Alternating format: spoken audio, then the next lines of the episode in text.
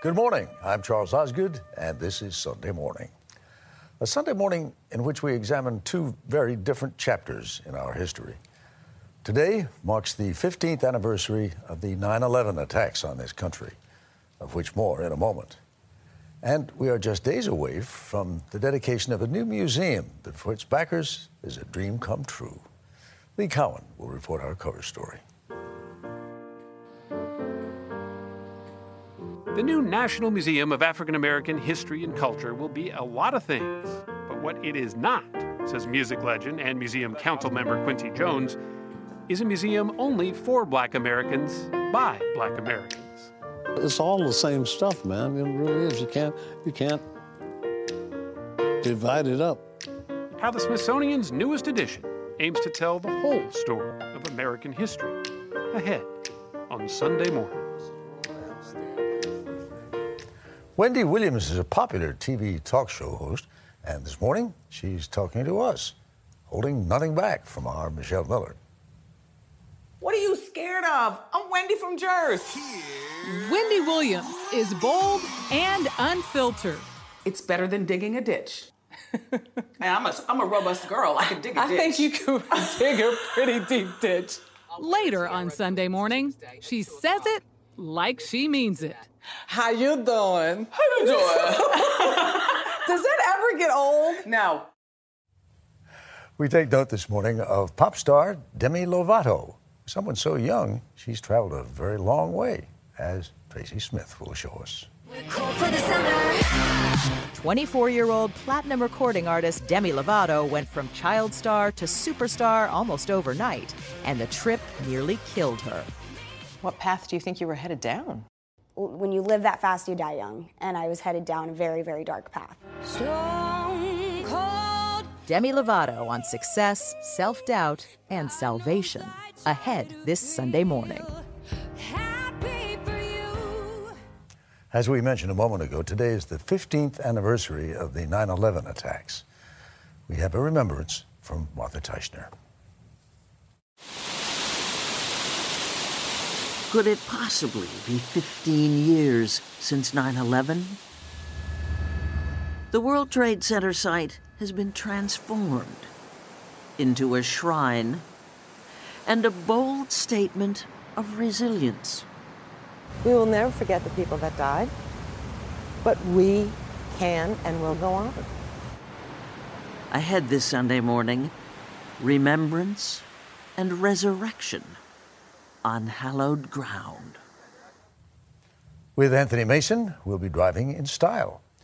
We'll mark the passing of a woman whose picture has all but come to define the end of World War II. Steve Hartman finds out what's good for the goose. Ahead, art on wheels. August Wilson. Oh, what a genius. But first, American history made whole. Welcome to Play It, a new podcast network featuring radio and TV personalities talking business, sports, tech, entertainment, and more. Play it at play.it. Two weeks from now, we'll see a dream come true the dedication of a new museum in Washington that will tell a story that's never been fully told before. Our cover story is reported now by Lee Cowan.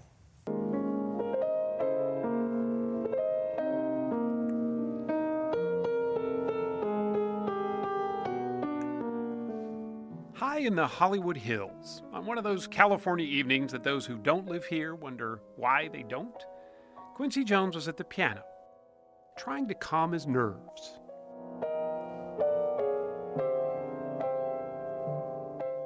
At 83, it's hard to imagine what could possibly unsettle such a music legend. After all, he worked with the likes of Michael Jackson. He has 27 Grammys to his name, as well as an Oscar. But Quincy Jones' latest task is pretty daunting. What's the biggest challenge? Just trying to figure out. The figure big out. challenge is to do what, who, why. you know, because it's a big story to tell there. One day, when the glory comes, it will be ours. It will be ours. The story he has to tell is nothing short of the tale of black America. he's producing the dedication ceremony for the opening of the Smithsonian's National Museum of African American History and Culture. As many as 20,000 people are expected to descend on the mall to watch President Obama cut the ribbon himself. You know, the key is there's no future without a good past, good knowledge of the past. And that's what we're trying to do. Jones is on the museum's council and has been working closely with founding director Lonnie Bunch to help collect items of both musical and cultural significance. He's had his fingers on sort of American culture for 60 years. Um, and I find myself pinching myself, saying, I'm sitting here with Quincy Jones. Oh my goodness. Let me show you one of my favorite little things behind Sammy Davis Jr.'s tap shoes when he was a baby. Oh, wow. I worked with him when he was 12, when I was 12. Really? Well, yeah. you know, he was probably 12 when we got those shoes. Yeah. This is just one of the museum's 11 massive galleries, displaying in total more than 30,000 priceless artifacts.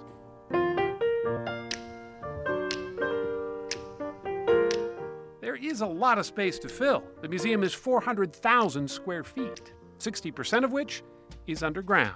I wish I knew how it would feel to be free. Down on those lower floors, a darker tale is told. Slave shackles are bad enough, but these were used to enslave a child.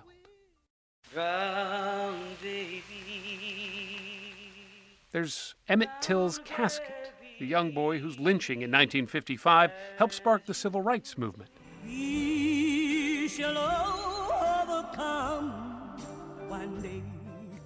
And there's the stools from a Woolworth's lunch counter, where black students were refused service, and so refused to leave. But make no mistake, Bunch says, this is not, nor was it ever intended, to be the National Museum of Discrimination. For me, the African American experience is an experience not of tragedy, but of unbelievable belief belief in themselves, belief in an America that often didn't believe in them. Few items better represent that sentiment than a P.T. Stearman biplane flown by the pioneering Tuskegee Airmen of World War II. If you could, in essence, fly as high and as fast as white pilots, then surely racial equality would follow on the ground.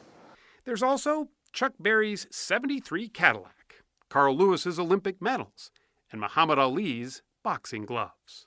We had to say, let's tell the story and find the balance between those stories that are going to make you cry and those stories that are going to make you smile. August Wilson? Oh, what a genius. Which is why Quincy Jones makes such a valuable resource. He, like so many others, has succeeded in the face of enormous obstacles. When you come from the bottom, you never forget it. Never. He was born in Chicago, in what he calls one of the biggest black ghettos in America. He lived for a time with his grandmother, a former slave, and while touring the South with jazz great Lionel Hampton, experienced firsthand the sting of racism. We'd get to see the biggest church in town. From the steeple of one of the big churches, they'd have a rope and an effigy of a black dummy hanging off the top of the steeples. You remember that to this day? Hell, you don't. How are you going to forget that? By the 50s, he watched some of the greatest entertainers on the Las Vegas Strip being cheered on stage, but scorned off it. Belafonte, Lena Horne, Sammy, they couldn't even go into the casino. They had to eat in the kitchen, get $17,000 as starring in the show, and go back to a black hotel on the other side of town. Given the struggle for equality, it's perhaps not surprising that even in the museum world, the African American piece to the nation's historic puzzle was often missing. If you believe in something, you have to stand up and, and fight and push and pull. Few pushed and pulled harder to legislate a home for the museum than civil rights icon John Lewis. We met the Georgia congressman at the Ebenezer Baptist Church in Atlanta, where the Reverend Martin Luther King Jr. was pastor. You've introduced a bill almost every year for how many years? 15 years, 15. almost 15 years. And what was the opposition? There was just some feeling on the part of one or two, but there was one particular member, uh, the late Senator Jesse Helm. Each time the bill would come up in the Senate, he would put a hold on it. Every time? Every single time. It wasn't until 2003 that President George W. Bush finally signed bipartisan legislation getting the ball rolling. But it would be another nine years before construction on the museum began, erecting the bones of what years later would support this bronze colored structure that purposely stands out against its all white neighbors. What's it going to be like for you walking through those doors the I, first I- time? I, I don't know. I'm probably going. Um, I'm going to try to hold it, but I probably will cry. It is my hope that it will help make America a better country and make our people a better people. Getting us ready for the Smithsonian. Yeah, that's exciting, isn't it? Perhaps it already has. That little Bible, I can think of it being in your hands. And Morris and Mark Person's ancestors were slave owners in Virginia and came into possession of what is one of the centerpieces of the new museum. It's a well worn Bible belonging to Nat Turner, who in 1831 led a bloody slave revolt that left 55 white Virginians dead, all in a single night. We had ancestors that were slain that didn't make it, so it's uh, it's close to home. And nothing, no animosity against Nat Turner. I, I think it's a time for reconciliation. It was actually two slaves who saved Mark Person's great great grandmother by hiding her from the angry mob. The compassion of the slave saved her ancestors. So, you know, I, I think about it. If it hadn't been for the slaves, you know, wouldn't be able to tell the story, and they they could have easily said, "Here she is," and didn't. As family heirlooms go, Nat Turner's Bible was so significant, experts say it could have gone for millions at auction. But the persons didn't ask for a cent. In fact, Bunch says as much as 80% of the museum's artifacts were donated by ordinary people who pulled them out of their basements, their attics, or their churches.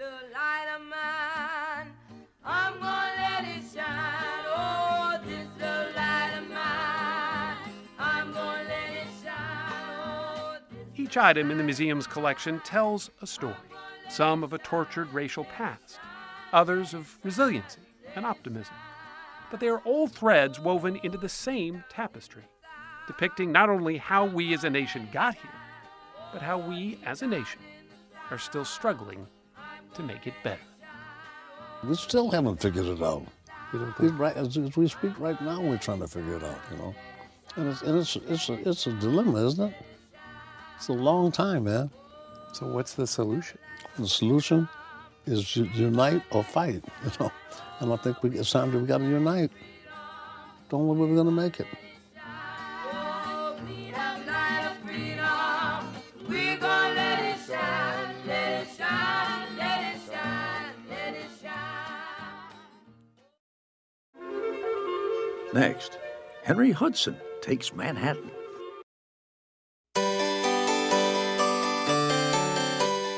Now, a page from our Sunday morning almanac, September 11th, 1609, 407 years ago today.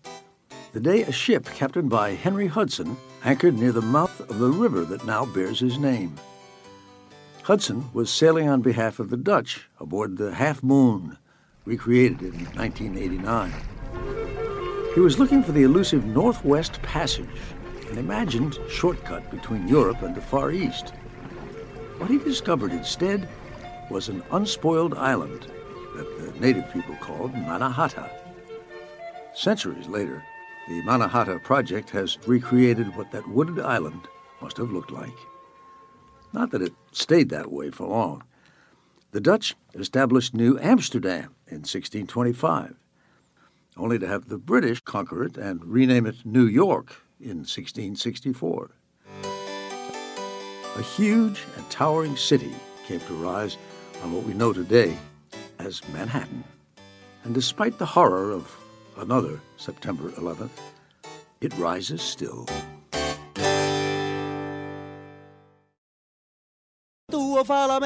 Ahead, concept cars, Italian style. Welcome to Play It, a new podcast network featuring radio and TV personalities talking business, sports, tech, entertainment, and more. Play it at play.it. Driving in style is easy if you're behind the wheel of a car that's a work of art. Anthony Mason has been kicking some tires. A parade of Italian beauties rolled into Nashville recently. 19 classic automobiles, each more irresistible than the next, arrived at the Frist Center for the Visual Arts for the opening of Bellissima, an exhibition celebrating Italy's post war automotive renaissance. You know, the beauty of the design. Dr. Thomas Mao kept a close eye as his Lancia Stratos was unloaded and sat behind the steering wheel as the one of a kind wedge car was pulled into the gallery. Stop.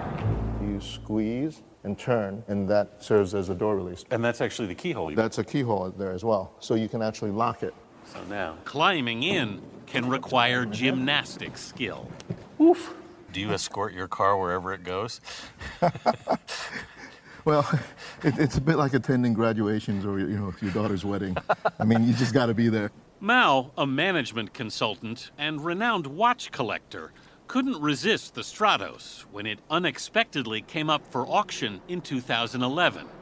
He paid just over a million dollars for it. I was driving around for a couple of days afterwards, just in a state of euphoria, but also like, oh my God, what did I do? Buyer's remorse? Uh, ne- never buyer's remorse, but uh, kind of uh, a sanity check. The chrome and the curves on these Italian classics inspire that kind of crazy passion. These cars still look modern. They look like they haven't been built yet. I mean, they look like they'll be built in the next decade. They're pretty incredible. The familiar names are at the Frist, of course Ferrari, Lamborghini, Maserati.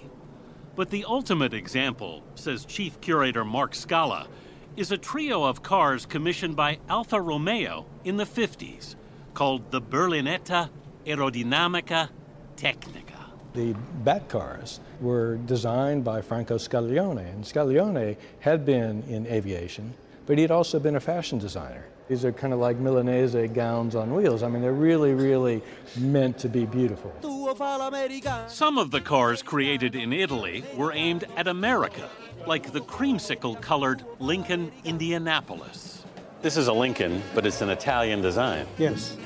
Yeah, it was uh, done this way because uh, Carrozzeria Boano wanted to get the lucrative business of the American market. Legendary car guy Ken Gross, who curated the exhibition, says the Italian coach builders Boano designed this body on a Lincoln chassis in 1955. Lincoln was working on its own two seater personal coupe, the Continental. So when this was finished, there was really no market for it. The 37th International Automobile Salon at Turin. The Chrysler Ghia Gilda, also introduced in 1955 in Turin, would have a more lasting impact. Fantasy? No, it's the car of the future by Fiat. Whichever way you look at it on the revolving stand, it's certainly an eye catcher. Here it is from the other end. Commissioned by Chrysler, the Ghia Gilda and its fabulous fins would influence a decade of Chrysler styling. Which brings us back to Dr. Thomas Mao's car, the 1970 Lancia Stratos HF0, which appeared in the Michael Jackson film Moonwalker. It was designed on spec by Nuccio Bertone, who arrived at the Lancia security gate without an appointment. They wouldn't raise the, the, the, barrier. the barrier for him, and he just drove right underneath it. How high is this car? 33 inches at the highest point. 33 inches? So it actually still holds the world record for the lowest fully functional vehicle ever made. Dr. Mao has had a lifelong love affair with the car. It still takes your breath away. It still does. I come back into the gallery and see it, and I'm just head over heels, you know, in love again. If you can dream it, you can do it, Enzo Ferrari famously said. This fall, the Frist Center in Nashville is a parking lot full of dreams. So I have just one question. How do we get out of this thing? Very carefully. Still to come, I curse like a sailor in real life. a talk with talk show host Wendy Williams. When the mic is hot, I know what to do. I need to use my voice for more than just singing. I'm lucky. I had the resources and support. And also, pop star and mental health advocate Demi Lovato.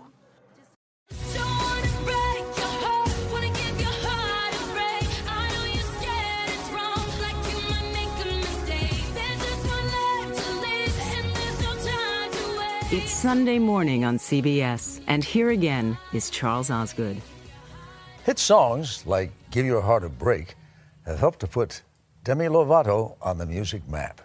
She is a successful young singer, but her path hasn't always been easy. With Tracy Smith, we take note.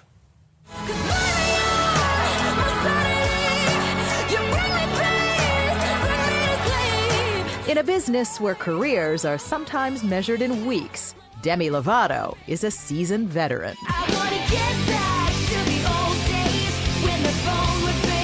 She made her first gold record in 2008, and now, at age 24, she's had a stream of chart topping hits, like 2015's Cool for the Summer.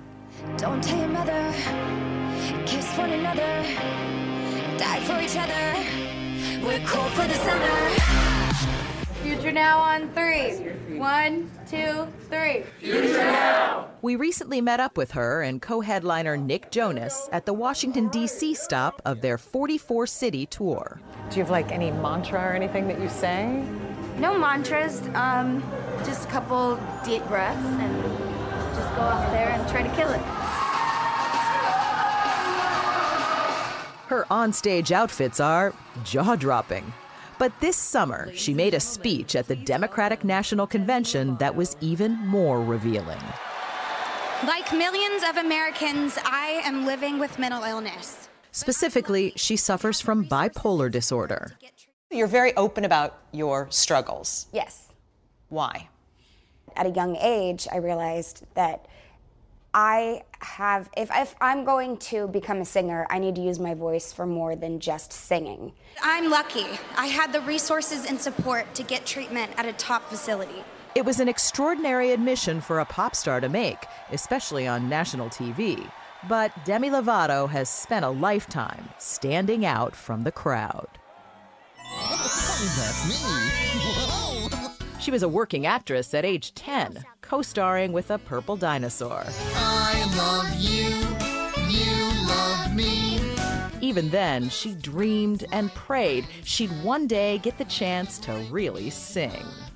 It sounds ridiculous, but like I kind of made a pact with God, and I, I don't think you're even supposed to do that, but I, but I was like, I promise if you make me a singer, one day I'm going to use my voice for so much more than singing, and I'm going to help people with it.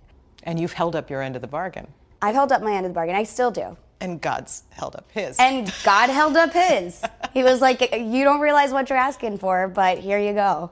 This is This was the answer to that prayer the lead role in a hit Disney Channel movie, Camp Rock.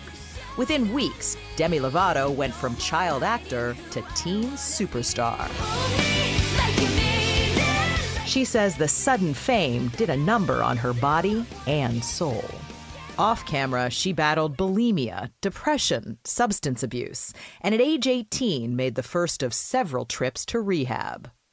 Were you a model patient? No, no. I don't think there is such thing as a model patient in rehab. Yeah, at one point while I was in treatment, I was continuing to use drugs and drink um, because I couldn't, um, I couldn't function without it. The downward spiral continued until 2011, when, after an especially rough night, her therapist put her in touch with Mike Bayer, founder of the CAST Centers, an addiction treatment and wellness facility in Los Angeles. When you first met Demi, Mhm. what was she like? She was very closed off, um, would sleep a lot, um, one word answers, didn't really care about, Anything. yeah. Bayer's first move was to take away everything, including her freedom. You said, hand over your phone, hand over your car keys, your driver's license, your credit cards. Um, and I had a curfew. I had somebody sleeping in the same room with me because I was so manipulative and sneaky that I could make anything happen wherever it needed to happen. So I had to give up all of that freedom in order for, for it to work. And it seems it has worked. She's learned to deal with her issues, sometimes by going to the gym and punching them out. This place is called Unbreakable. And apparently, she is. You know, you could do any exercise you want. You could do like, you know, aerobic, Zumba, Yeah, any but of that not kind of fun stuff. for me. No? I, I yeah, it's not fun for me. This is fun for me. And also, I get to be like, I get to be one of the guys. I spend a lot of time in hair and makeup and doing a lot of girly stuff, but in here, my inner dude comes out. Your inner dude. Yeah, my inner dude. And that inner dude has quite a kick. Oh my goodness. You look like a fighter to me. Thanks. Thanks. I look like a sweaty pop star right now. That's what I look like. a tough, sweaty pop star. a tough, sweaty pop star. Okay, cool. The workouts help her cope with the physical demands of her tour. She's also bringing Mike Bayer and his staff to every city on the road to give her fans a chance to see what successful treatment looks and sounds like. My name is Mike Bayer, and I'm the CEO, founder of Cast Centers. Lovato has bought into the CAST program. Literally, she's now a co owner. There's a lot of lessons I've learned over the years. Phil McIntyre is her longtime manager. How many 24 year olds do you know that own their own treatment center, which is incredible? Um, but then to leverage and use their platform in pop culture to do such good, I think is just incredible. Yeah, I mean, you could have invested in a lot of things that you chose this. What do you think it says? I'm not so concerned with what it says, it just feels good. God knows I try to feel happy for you. For Demi Lovato, there will likely be more platinum albums ahead. And more TV shows.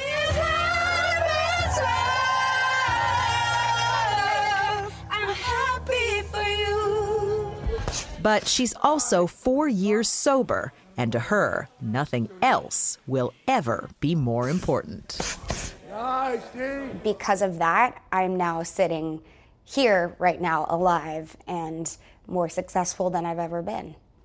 That's interesting that you use that phrase, sitting here alive. Yeah, because that's actually the most important part of that sentence. Like, yes, it's cool that I'm successful, but the most successful thing that I've done has been able to beat my addiction and that I'm sitting alive in front of you today.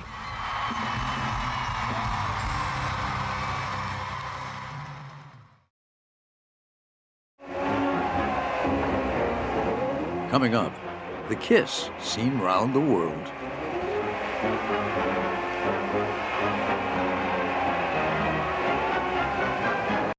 Welcome to Play It, a new podcast network featuring radio and TV personalities talking business, sports, tech, entertainment, and more. Play it at play.it.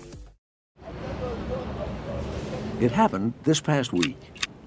The death of Greta Zimmer Friedman, who always said that she was the young woman in the famous Alfred Eisenstaedt photo of a sailor and a nurse kissing in Times Square on VJ Day.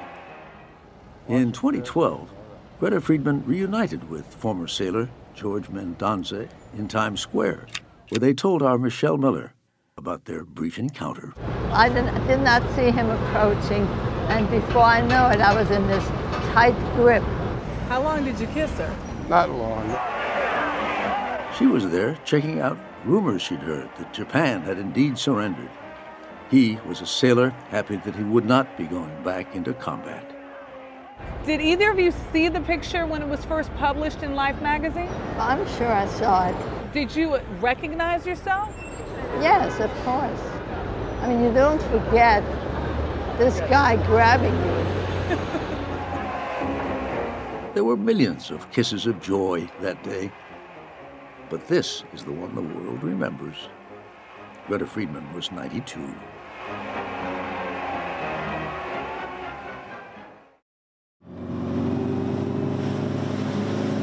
Next, what's good for the goose?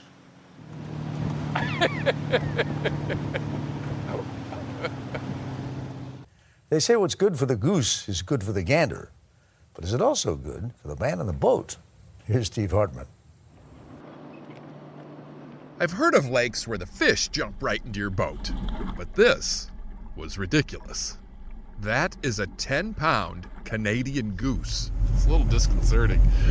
Her name is Kyle, and she has a huge crush on the owner of this boat, a guy named Mike Giovanci. No! Mike and his stalker goose friend here live on Lake Oswego outside Portland, Oregon, where every day Mike tries to tell her it's over. And every day, Kyle says, Oh, no, it's not. Kyle first fell for Mike two years ago as a gosling after she was abandoned by her mother. One of my friends noticed her drowning in the water, like almost just, just you know, desperate, alone, and it's at any minute she would have been run over by a boat. So Mike took her in and took her everywhere.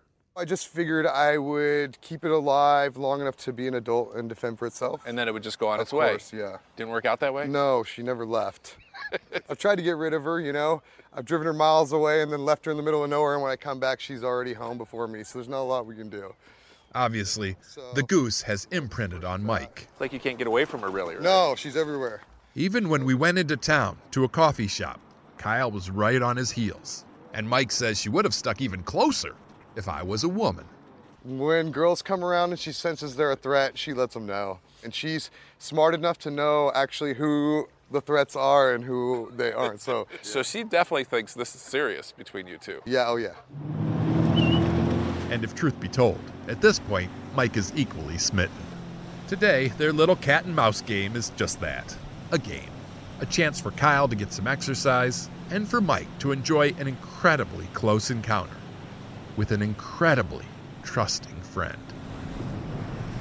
Kyle really has fallen beak over tail feathers for this guy, but she's not taking any chances either. See, unlike humans who believe if you love someone, you should let them go and see if they come back, Kyle seems to believe if you love someone, why chance them getting away when you can fly faster?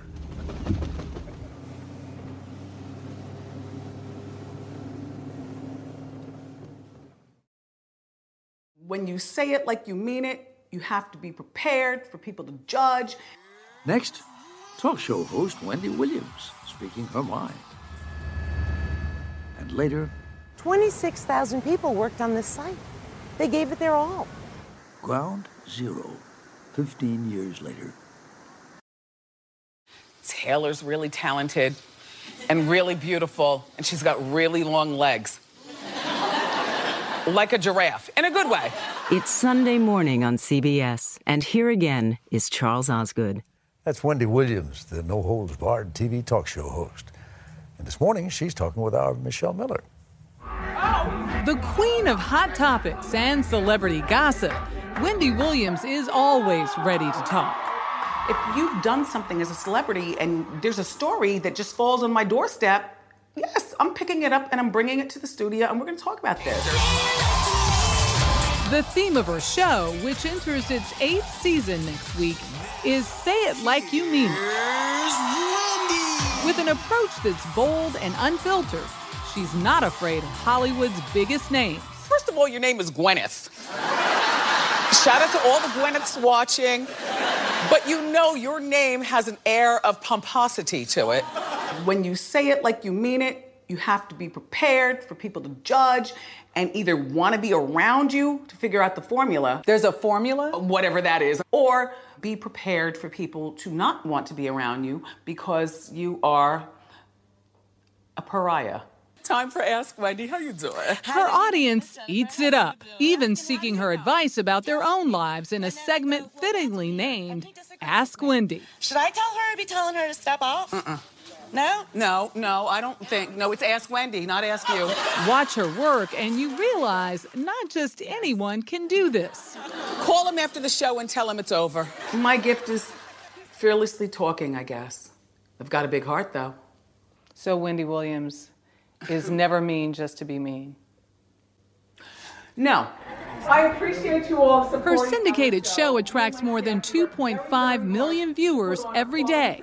People smell a phony from a million miles away. Oh, you can fool them once, mm-hmm. and you can fool them for a whole month, but you can't fool them for eight years. The show started as a six week trial. Executives weren't sure it would last much longer. So when it did, Williams took her success to heart. I used to sit in the audience, just sit there, and cry by myself. This is me. And there's a lot of responsibility. And no matter what problem is going on in my life, I know I better leave it out in the street and come in here and lead by example. Come on, everybody. Woo! At home in Livingston, New Jersey, Williams, at 52, calls herself a typical housewife with a little extra. I am very frugal. But when it comes to food, yeah, it's my luxury. We tagged along with her on a trip to the So grocery you really store. grocery shop. I'm sensing you're a foodie. Uh, excuse me, follow the drool on the floor. As I walk through the aisles, am I a foodie? By the way, those are mink slippers. She comes in a caftan and her mink slippers. She always looks great. Okay. Wendy Joan Williams was born and raised not too far from here. Her mother and father were both educators who didn't quite know how to deal with their daughter's gift of gab. I talked before I walked. My parents would always tell me, Wendy, you, you're talking too much, even as a little girl. And the code in the Williams household was TM, TL, TF. Too much, too fast, too loud. Williams studied communications in college and hosted her own radio show on campus. Even back then, she calculated her moves. Okay, I'm going to play by your rules until I'm not. She played by her own rules after college. When she took to New York City's radio waves, she convinced her boss that her listeners wanted celebrity dish. Said program director was um, skeptical, but okay, let me see what you do. Gave you a shot, and I've never looked back. Her radio persona took off. She gained a loyal following and eventually induction into the National Radio Hall of Fame. She also gained a long list of enemies. Among the first, Bill Cosby back in 1990. She talked openly about rumors of his alleged sexual misconduct. He called up the radio station and tried to get me fired. And my general manager believed Bill Cosby, not me, and called me to the office. And he was on the speakerphone, and I had to talk to him in kowtow. Now look what's happening. Hmm. Whitney, Whitney, Whitney. Wendy, Wendy, Wendy. Oh but she didn't stop there. Consider her now infamous interrogation of Whitney Houston in 2003. Is that why you talk about me all the time? Absolutely. You don't even know me. Uh, While the singer was promoting a new album. Is there drug use going on at this present time? Who are you talking to? To you, Whitney. You. No, you're not talking to me. I'm a mother. That interview just careened wildly. You don't know what the about. You don't make me curse on the radio. I'm- I was Wendy on the radio doing my job. I'm interviewing, I'm asking questions. You smoke weed? Oh, That interview became one of her most popular.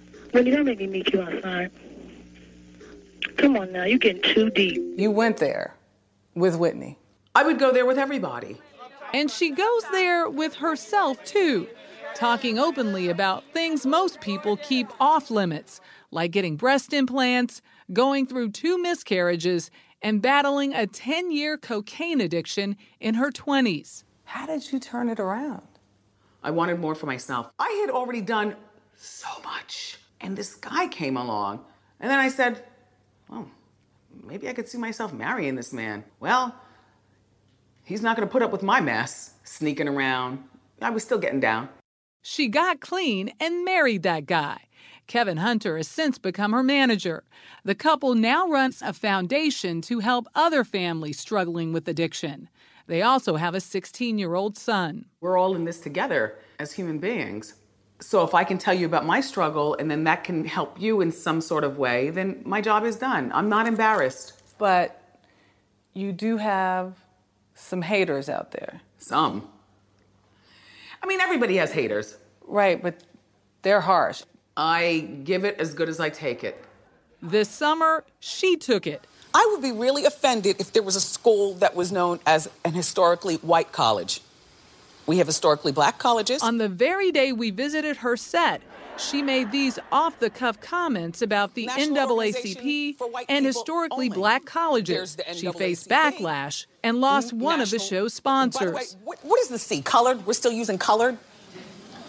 L- Like, I get it. Look, everybody's quiet. A week later, a different Wendy emerged. I want to apologize to everyone that I might have offended. Apology, and I was wrong. When you put yourself on the platform of being an entertainer, there are kind of certain things that you sign up for. Like what? endless questions about endless things. Do you have any regrets? No, not one. All of my mistakes and successes have brought me to where I am right now.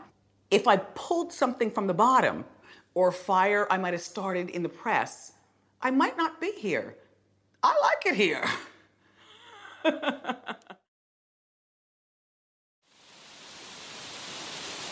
Ahead, 9 11, plus 15 years. Welcome to Play It, a new podcast network featuring radio and TV personalities talking business, sports, tech, entertainment, and more. Play it at play.it. Today, of course, is a day of remembrance for the 9 11 attacks on America. You're looking at pictures of ceremonies now underway at Ground Zero. Fifteen years later, the wreckage of the Twin Towers has long since been cleared, and a new tower has risen in their place. Even so, sorrow and healing share the site in equal measure. With Martha Teichner now, we pay our respects.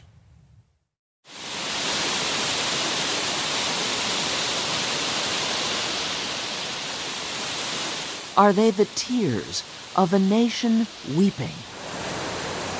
Or a soothing rain, forever trying to wash away the horror of what happened here? This is where the Twin Towers stood. Look down. You cannot see the bottom.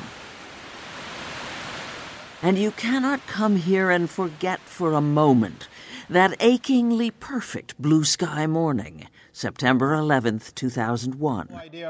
oh, there's another one. Another plane just hit. Oh, right. Oh, oh my God. When the planes hit. When the towers fell.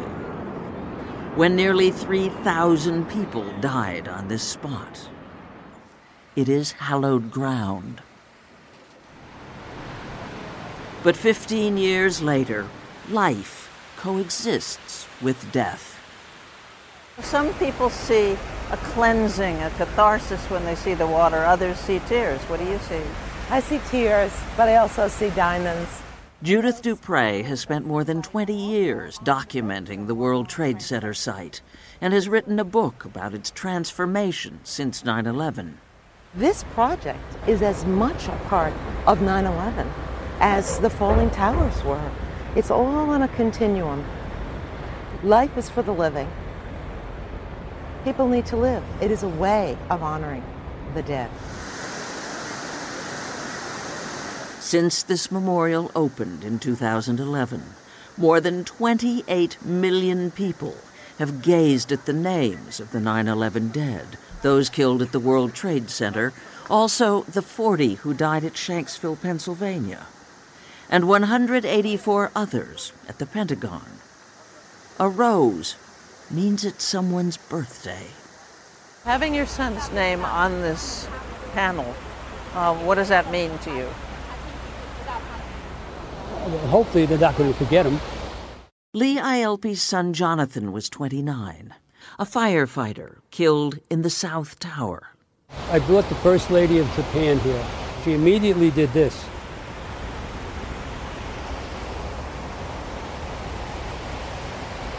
Water is very special. It's like holy water. Yeah, exactly. Ielpe was one of the so called Band of Dads, retired firefighters who raced to the Trade Center site to help, and then spent months digging through the rubble for the bodies of their sons. Of them all, only his son was found. You know, we found uh, Jonathan on the 11th of December. Fifteen years on, Ielpe is still here, an advocate for September 11th families and co founder of the 9 11 Tribute Center. When I had the coat, uh, I could hug it. Where his son's coat and helmet are now on display. Jonathan and my buddies are doing what they love to do. The birthday in my son's gear. Difficult. Nine months after the World Trade Center attacks, the site had been cleared, except for one nearly 60 ton beam. By then covered with the names and photos and jottings of the people who had done the clearing. And just as it had, each time human remains were found, activity at Ground Zero stopped when that last column was removed and reverently borne away. But when the 9 11 Memorial Museum opened in 2014, 12 years later, there it was, the building built around it. When you go there, it all comes back. The feeling you had that day if you lived in New York City. A sickness almost. John was a music and dance king. You're haunted again by the faces of the lost. You know, she had just a wonderful zest for life. All the smiling people whose stories have to be told for them here. What you're looking at here is called impact steel. This is where 9 11 begins. On Friday mornings, Greg Carafello is a volunteer docent.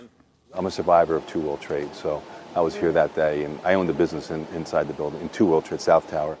The owner of a digital printing business in the South Tower, he nearly died on 9 11. His office was destroyed. These stairs are also known as a pathway to freedom. Because and yet here he is, week after week, right where it happened.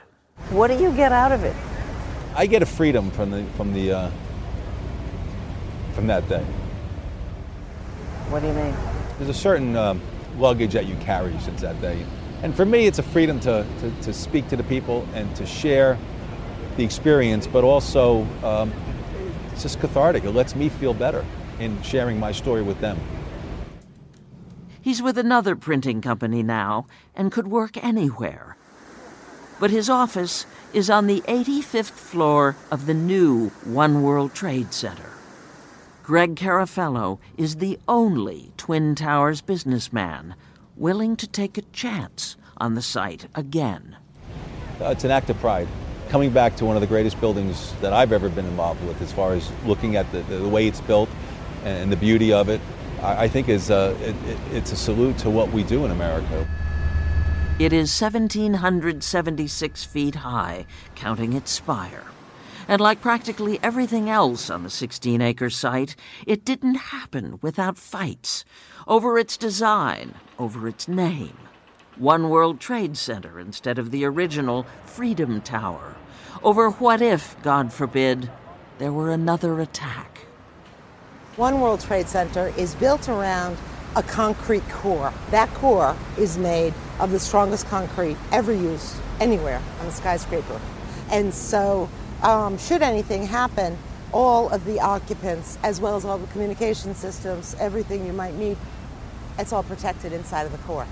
There are ghostly nods to the Twin Towers, but what's new here at what used to be called Ground Zero has been built to be beautiful. The Oculus is a train station and a shopping mall. When I came in here the first time, it was almost uh, heavenly in a way. Sunday morning commissioned photographer Daniel Jones to take these pictures.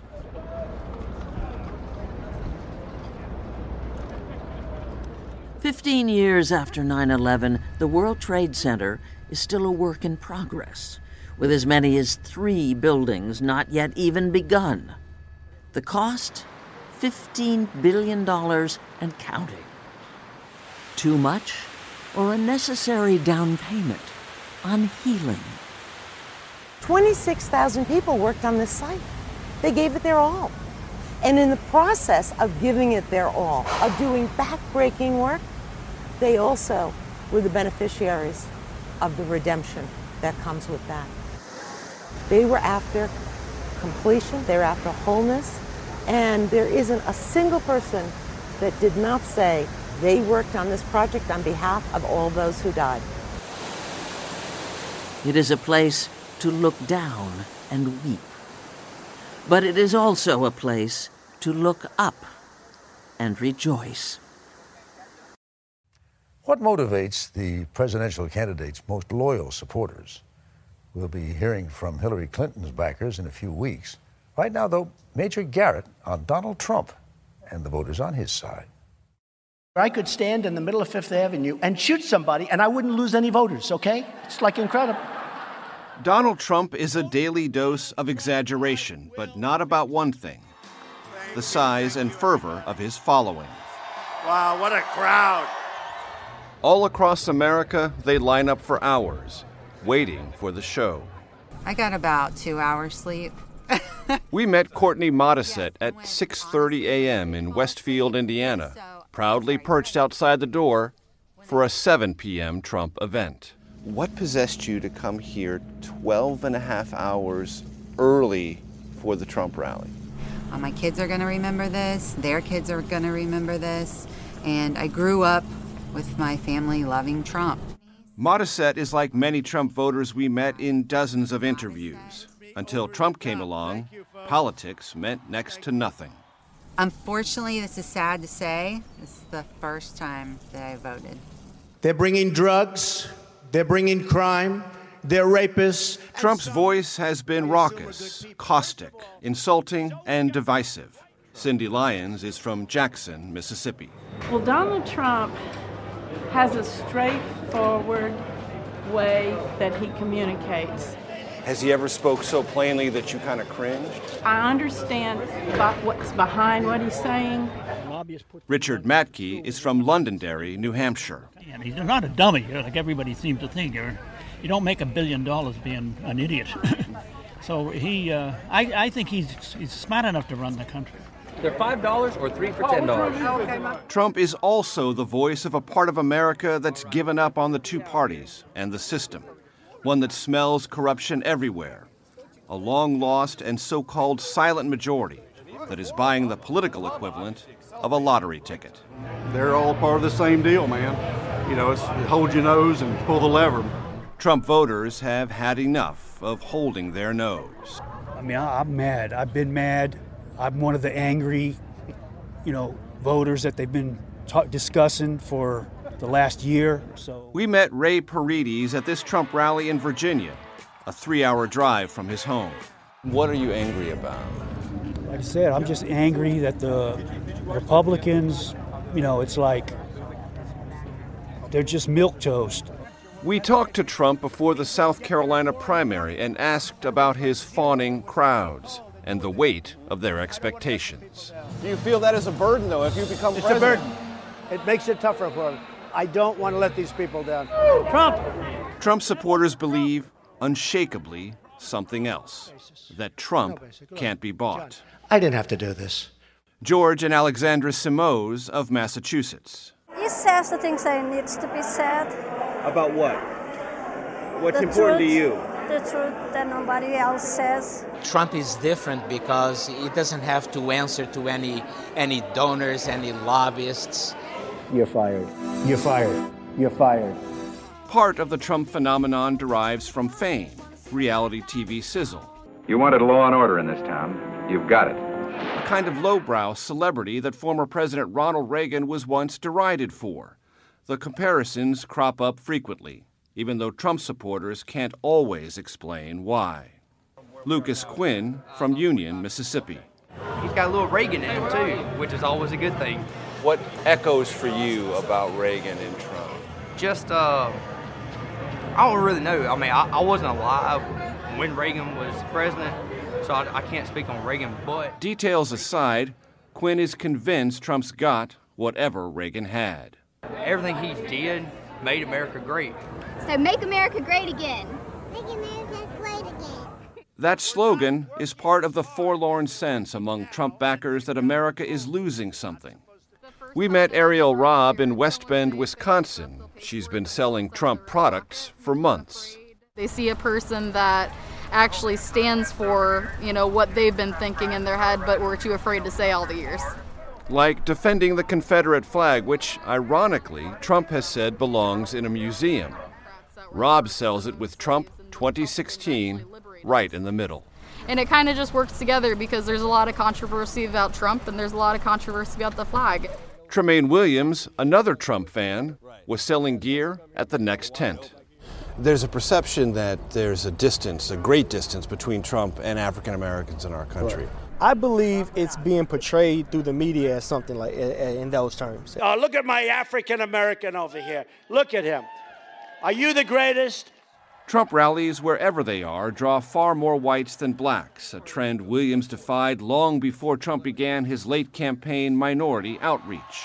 What do you have to lose?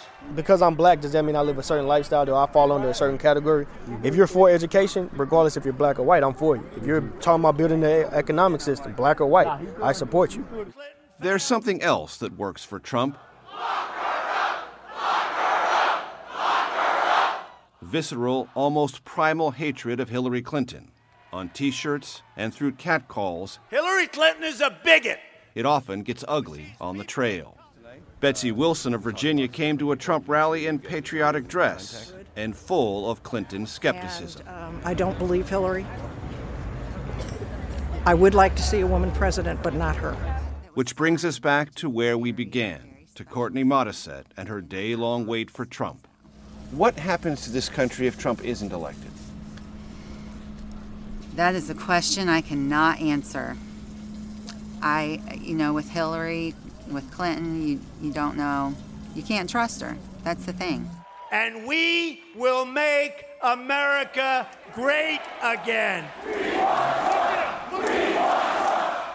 Even Trump's supporters don't know the exact direction Trump will take them. They only believe it's better than where they've been. I'm Charles Osgood. Please join us again next Sunday morning. Till then, I'll see you on the radio.